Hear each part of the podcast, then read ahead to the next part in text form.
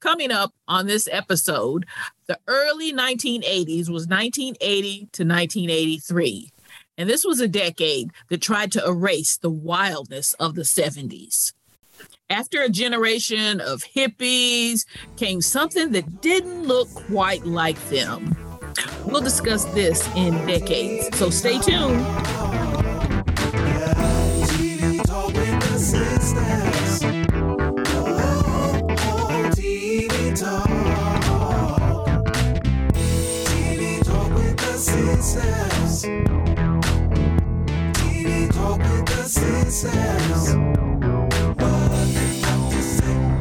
Thank you for joining us for decades. I'm Karen. And I'm Regina. And we are going to take you on a journey back in time and television. So, where are we going to take them today? 1980, Ronald Reagan was president. Girl, like all I remember is that mom and dad did not like him, and something about trickle down economics not really working for us. Right, right. Well, also in 1980s, Rock with You by Michael Jackson. Yes, girl. That's when he was like wearing the gloves and and doing the moonwalk. Oh yeah, that was just like mind blowing for us. Right. And celebrate good times. Come on. That's right. Cool in the, cool gang, the gang, baby. Yes. Everybody liked this song. Yes. And the top TV shows, we had the Jeffersons, and different strokes, facts of life, and one of our favorite shows all time, Laverne and Shirley. Oh my God. I love Laverne and Shirley so much because they were just young women working some blue collar regular job. They weren't like superstars or anything like that. And they were so hilarious. I agree. They was absolutely hilarious. That was one of our most favorite shows, and I do not know why we liked that show. Because they were just portraying just regular women, just you know, regular women trying to make you know whatever they needed to make out of out of life, and most of the time it ended up being just some of the most ridiculous shenanigans, and it was just great. And in movies, boy, this started back I remember when it started. Friday the 13th. The Friday the 13th ain't been the same since. you say that. Jason ruined Friday the 13th for everybody because now it just has a totally different meaning. I know when Friday, when the 13th falls on a Friday, everybody be like, oh, oh. oh. Yep, yep, yep. Terrified. Absolutely terrified. But the other thing that started 1981. Oh, Raiders of the Lost Ark. I love Indiana. And don't don't be texting me telling me I know he's an imperialist. I get it. I get it. But I just love that story. I just love the adventure of it all, the going to see stuff. I love that. It was adventurous. That I remember that being one of those movies that you didn't know what was going to happen next. Like, where is he going? What is he looking for? And just the fact that he was 40 years old at the time. Oh, right. And now he's, I think they're about to make another one. And I'm thinking, woo, dude, it's time to bring a son or something in there with him, son, a daughter, or something. Yeah, well, they did one where he had a son, and I believe it was him, his son, and Sean Connery as his dad. Rest in peace, Sean Connery. And that one was really cute, you know? And so maybe that's kind of what they're going to do. Something maybe where they come back and they honor Sean, who's dead, and they go try to find the blue eye on the statue in the middle of Bumacana and blah, blah. Yeah, it's always some totally ridiculous that they going to dig up. But listen, I'm gonna watch it. I- am gonna watch it. I'm going. He could be 175 years old. He gonna put on that hat. He gonna get that little whip and put them cargo pants on or whatever you you go back then. And listen, he going and I'm be right there with him saying, "Oh, Indy, don't fall and break your hip," because I know you like 85 there. But I'm watch. Maybe he'll they have a robotic hip for him by the end.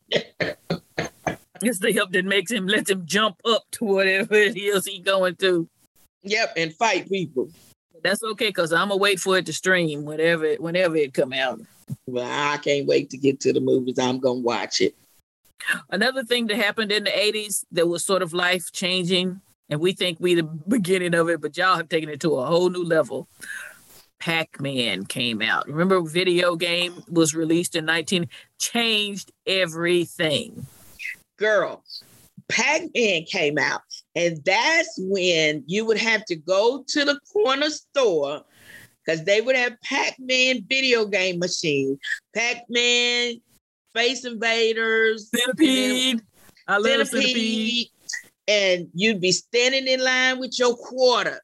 You Right. know, like Remember, you put your little next, quarter up there to say, I'm next. I got next, I got next, and there would be people that would spend hours at the corner store playing video games. Yep. Like that's what's up. See, these kids today, they ain't gonna never know the joy of walking to the corner store and putting your quarter up on there to let them know you next and just waiting your turn. They ain't gonna know that.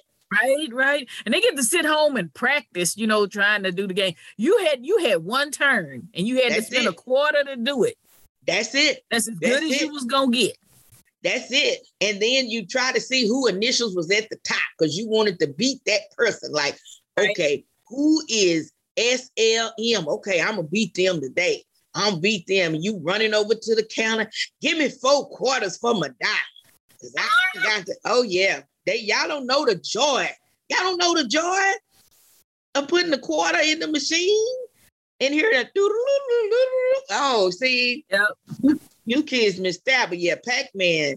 Listen, Pac-Man changed the game. Like parents didn't have to beg you to walk to the store. Now you was walking to the store and you was gonna But stay everything there would go little long, sour before you get back home. You get That's home right. after dark.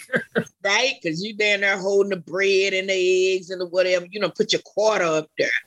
Yeah, yeah, that was Yep. good stuff. Good stuff.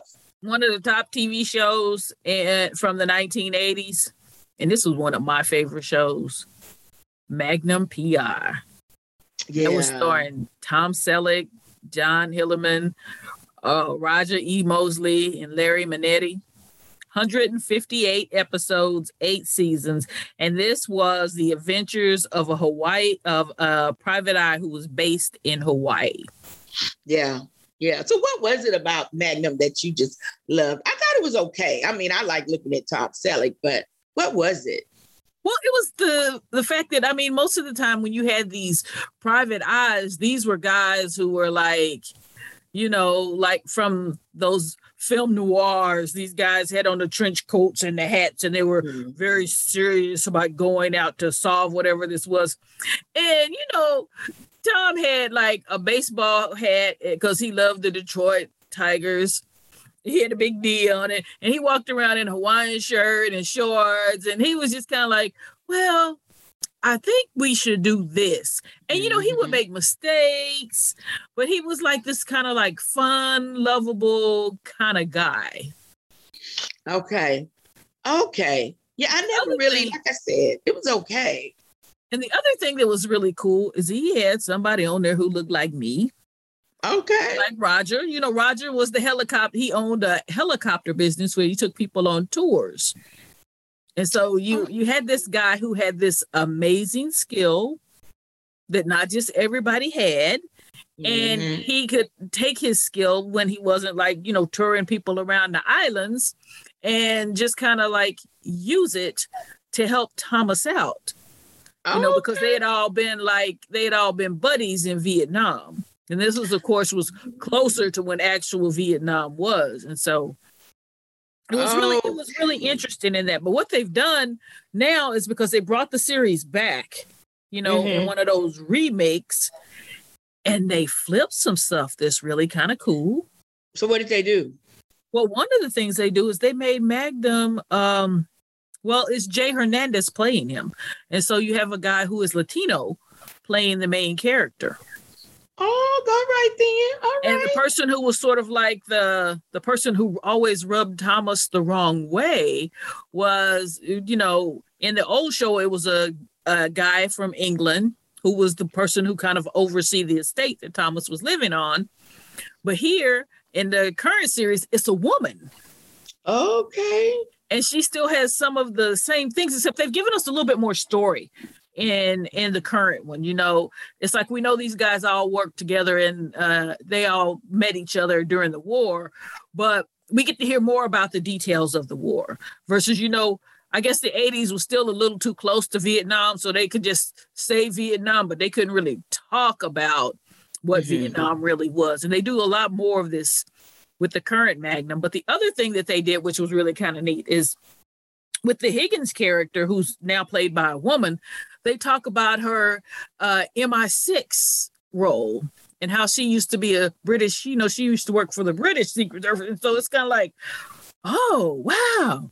And again, they brought in a brother who looked like me. He gets to play TC. Mm-hmm. But they also brought in more people who are actually like, who look like they from the islands. And so, oh, so that's you have good. people who are like, you know, like one of the main housekeepers. She's she um she looks Hawaiian. She might not be Hawaiian. I, I didn't check on Amy Hill to see where she was actually from. Uh, but they also have a police detective who is um who's Asian. And so you have, you know, way more diversity in this cast and in the way that they do the show now. Isn't that something though? That they were filming Hawaii uh, uh, Magnum PI, and there was like one minority in it back in the right, and it wasn't even a minority, right? As if there's nobody on this whole island that could come and help Magnum, and yeah, that's that's real interesting to say the least. Grown. And you know the other the big difference also that I see between the two shows is you know like the original Magnum gave us a glimpse of what Hawaii looks like. Mm-hmm. This current show, I mean, they show you the beautiful landscape of Hawaii. I mean, it's almost like one of them tourist shows. Like you, you want to go here, and let me tell you, this is why. It's lots of, you know, it's lots of drone shots of the. It's just like beautiful, absolutely beautiful. That is so cool. Okay, Magnum. Okay, so I think one of the things that that stood out for me in the 80s, and it didn't really hit me until years later, was that Sandra Day O'Connor was nominated to the Supreme Court in 81. Oh, right. I know. And now, as a female practicing law, I'm like, it took all these years to 1981 for a woman to get to the Supreme Court. So all these, however many years this country been around, Supreme Court been around, there's only been like white men until Thurgood Marshall got on the, the court.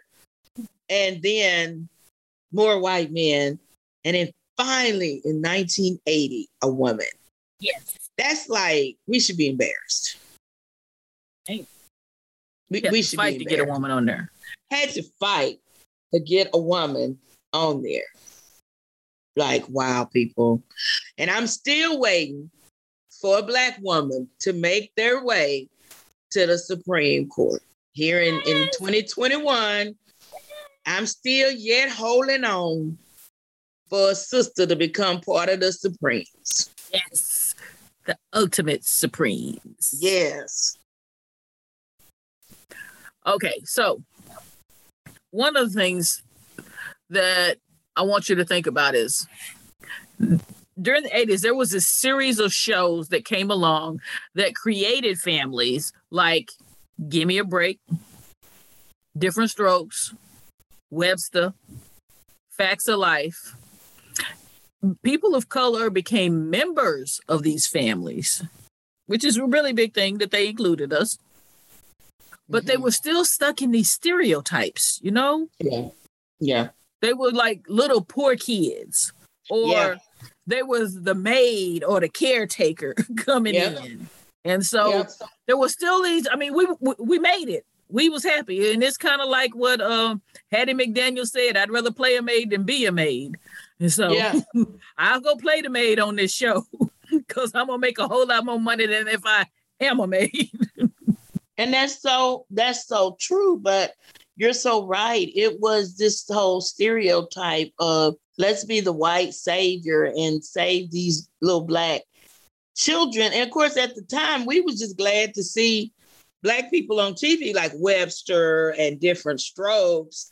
But then you get the facts of life. And it was just encouraging to see Tootie, shout out Kim Fields, be this little black girl from a well-to-do family at a private school. Like she wasn't there on no scholarship or because she could run track or play basketball. She was there because she had a very well-to-do family. She was well-to-do. And that was an environment she was comfortable in. And I thought, okay, all right, go, go to it. You know, I never thought that I would end up at a private school, but I just thought, that's pretty cool for them to showcase that in the midst of all these shows about okay you know let's go be white saviors and save these these kids. I mean we like the shows because they you know they was funny and we got to see black people every week. Right right? Because you know what? We got to see them. And you know another shout out to those uh story creators because when they brought the rough girl in from the hood she did not look like us. Yeah yeah. On facts of life it was yes. jo was the yes. white girl from new york who yes. the scholarship. Yes. And so shout out on that. Yeah. Yeah. Slowly breaking molds, slowly breaking molds.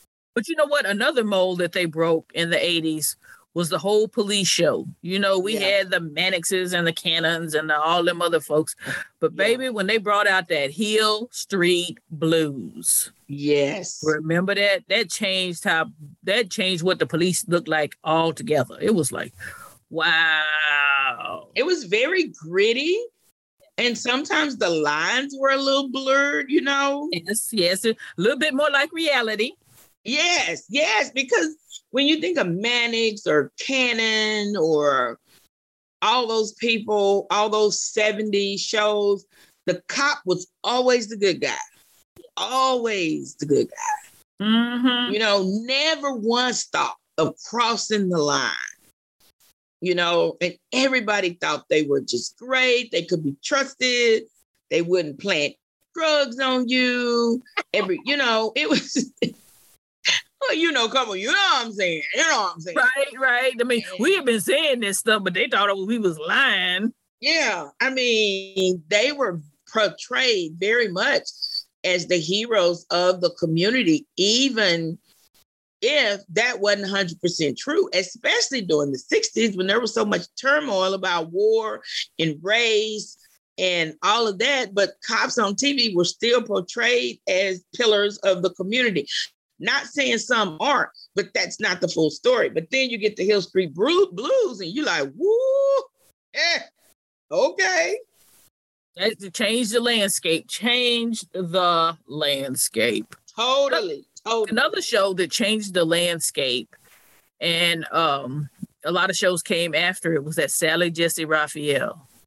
When she started doing them talk shows and everybody started, everybody wanted a talk show then. Everybody's like, ooh, I want to get me a talk show. So I Listen. can just sit here and talk to peoples.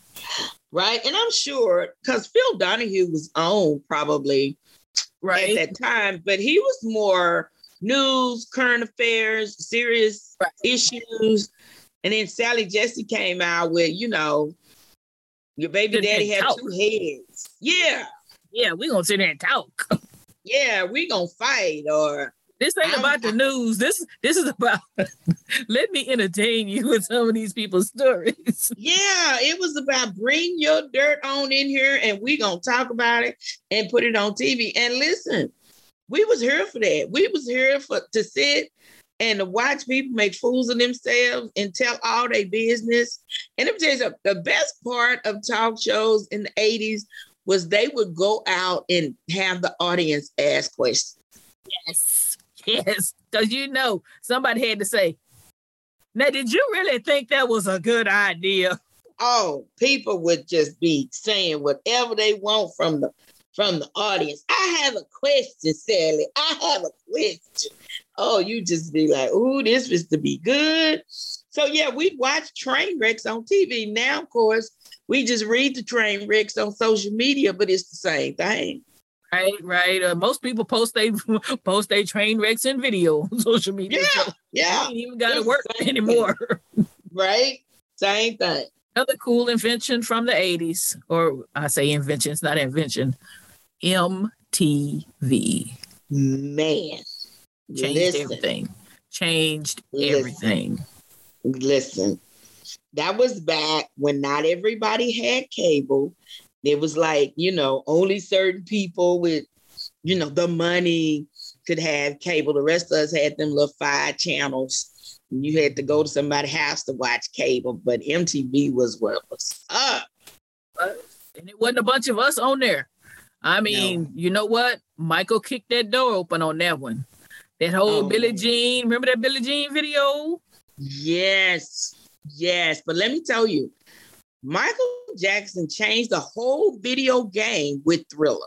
Yes, he did. Thriller. Thriller. I mean, yes. that was like a musical movie thing. And it was just the absolute, I mean, you was just astonished by all the things he did. Yep. And just that one video. That, and that one, one video. video. You he, cha- like, he totally changed the game like he took that song, you were just like, wow, you own that album, didn't you, Gina? You had that Thriller album. I sure did. I had Off the Wall and Thriller. Sure did. Mm-hmm. And then all across the world, kids start trying to do Thriller in the talent shows. I remember in high school know, the talent I show. Know. Everybody had that little red jacket. That child, and they dress up in that makeup and they do the dance, the thriller dance. Dun dun dun dun, dun, dun. Everybody did that. He was like, yeah, he broke the mold with that. And I mean, watching it on MTV was just the greatest thing. I, I do miss being able to watch music videos on MTV. That was just like the best thing. You would just sit there and they would have like the whole section. Yeah. Like the yeah. R&B section. You just sit because you know what else? 1983? Prince. 1999. Baby, listen, let me tell you about Prince. We go party like yeah. 1999, baby. And you know what? It's so weird though. Back in the 80s, 1999 seemed like the real end of the world. Yep, it was forever away, but we wasn't there yet. Yeah, it was like, oh, we're gonna party like the world's ended, like it's 1999. Yeah, that was that was it. That was it. Music. Music was like music had started taking on its whole its own like persona, you know? Yeah. It became something that was really big. Yeah. I mean, yeah. like and theatrical, kind of like thriller, yeah. and like 1999. I mean, Prince, woo, baby. Yeah, yeah, he took on life of his own, which was great.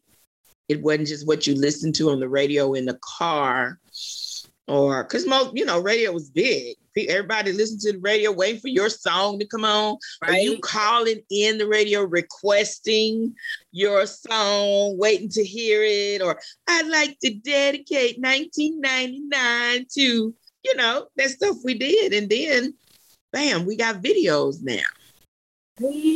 Right. I agree. I agree. Now, movies we did not make a big impact in movies, but there was a bunch of movies during that time. There yeah. was very few of us in them, but that's okay. There was some of us in them, but you know, it was few and far between. But the one movie I do remember mm-hmm. from that time period, it was that Risky Business. Remember that oh, with Tom Cruise? Yes. Yes. I do remember Tom Cruise. I very much do and him dancing in his underwear. Yep, yep, I remember that. And E.T. Oh man, E.T. blew the world apart. Remember the E.T. That was just the big movie. Everybody had to go see that. Ooh. And this is when it took like, I mean, when these movies came out in the theater back in the day, they would take years before it came on to what they call cable because see cable really hadn't been ex- in existence mm-hmm. and so mm-hmm. you would wait for years for something to actually come on television mm-hmm. and so it was kind of like but this was back during a time when everything was very curated there were certain people who decided what was seen where when who and how and as you can see during this time it wasn't a lot of us they decided what stories would be told it was all mm-hmm. just kind of like okay, but you can see the beginnings of them just kind of like kicking in that door saying, hey, let's try something different. Right, right. But listen, one thing that did come out in the early 80s was trading places with Eddie Murphy. Eddie Murphy, woo! Man, he was so incredibly funny. Yeah, but you know, Eddie had started, well, I mean, I can't say started, but Eddie had had a really good run on Saturday Night Live. Mm-hmm.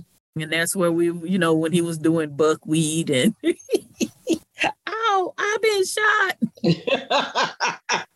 and then he gets in trading places, and we just lost our collective minds because he was so funny. Right? And there wasn't anything out there like him. It's not like, you know, he had a whole bunch of other folks, you know, competing with him at that level because there was nobody else like him at that level who yeah. looked like us. Yeah. And and to have a black person in that starring role, a young black man like Eddie Murphy, baby, we ate we ate trading places up. Him and Nick Nolte, hilarious. Absolutely. But yeah, this was this was good, these early 80s. Now we want to leave you with this. A few men in a few spaces were deciding what everybody looked like. They decided what families would look like. They decided what the police would look like. They decided what everything would look like. They were deciding what roles women could play and what roles they would play in the family, what roles they would play in the workplace.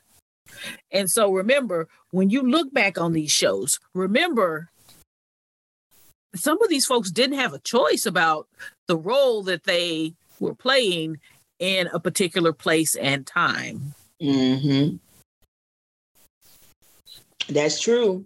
That's true. And, you know, as the years went on, the writing rooms kind of changed because we had more people of color in their writing and the stories changed. But for this period of the 80s, this is what we had and this is what we we we lived with because they were telling us what to think, what to believe, and what they thought was right. Well, we, we want to thank you guys for joining us today on Decades. Thank y'all for listening. Thank y'all for listening. Bye. Bye. TV Talk with the Sistas is produced by Karen J. Anderson. Music by Karen's friend Dave. And Regina Anderson just shows up to talk.